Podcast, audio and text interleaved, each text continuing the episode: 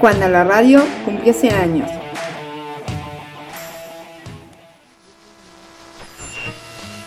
Escucha, escucha, esta fue la primera transmisión radial del mundo.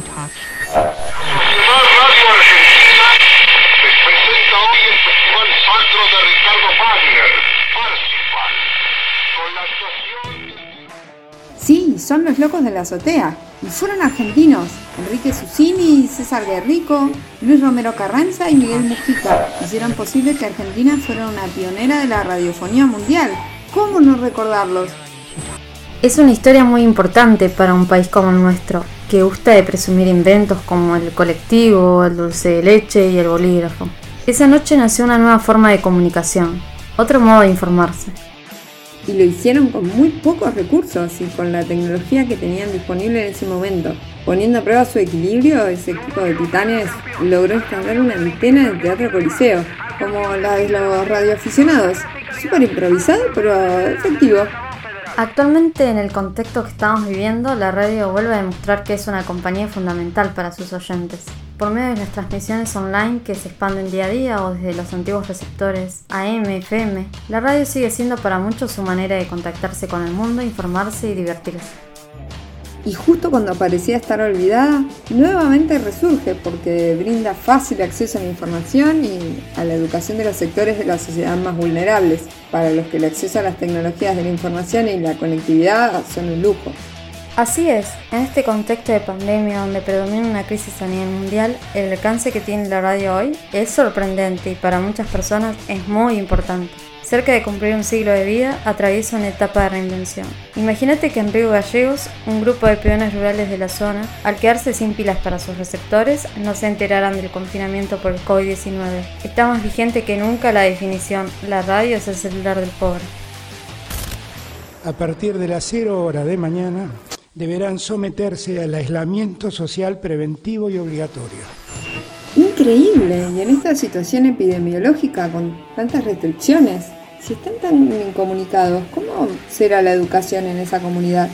En estos momentos la radio es un medio de comunicación imprescindible, porque no solo informa y entretiene, sino que ha permitido que miles de estudiantes sin acceso a Internet puedan seguir aprendiendo. Si pensamos que la radio tenía sus días contados o que pronto desaparecería, la pandemia llegó a reafirmar su lugar como un medio de comunicación flexible, masivo, de bajo costo y de largo alcance.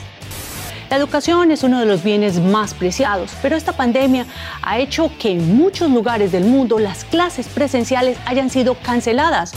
Eh, ¿Qué pasa con las clases virtuales? Eh, ¿Tu hijo aprendió, no aprendió? ¿Tu sobrino aprendió, no aprendió? Aunque resulte asombroso por distintas causas, hay lugares donde la tecnología no existe o no se puede acceder a ella. Con la comodidad que nos brinda una laptop o un smartphone, que en segundos pueden convertirse en nuestra ventana para ver el mundo, es difícil imaginar que aún hay personas que viven sin utilizar diferentes tecnologías.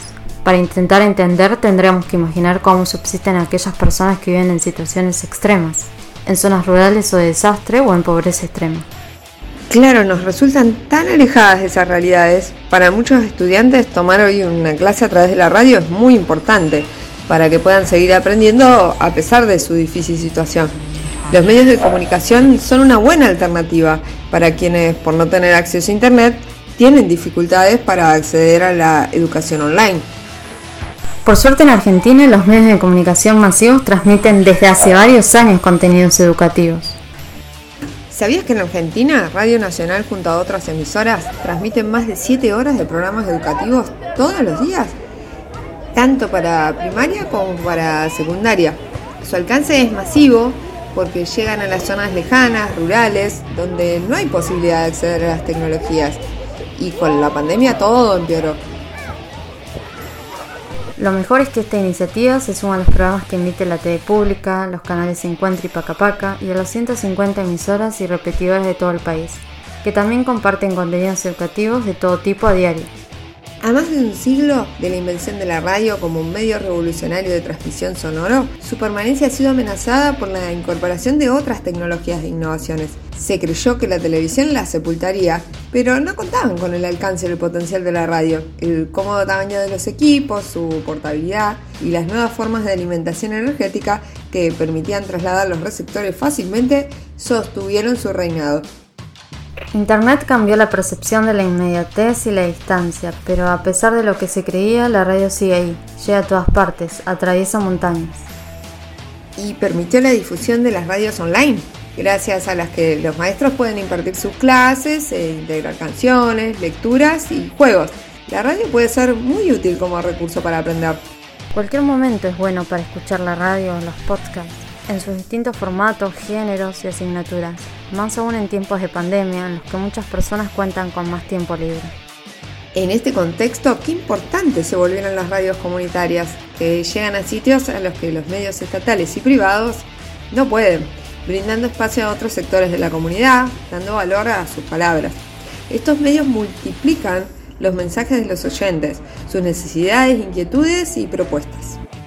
Es verdad, pero para sostenerse como un medio sustentable y perdurar, la radio debe continuar trabajando para atraer nuevos oyentes, en especial a los más jóvenes, más interesados en nuevos formatos que en este medio. Generar nuevos contenidos, más cortos, más historias. A sus 100 años, y a pesar de todos los altibajos, la radio demuestra estar más viva que nunca. Trabajo final, Grupo 9. Ana María Lescano, Silvana Ledesma, Franco Lescano, Natalia Lescano.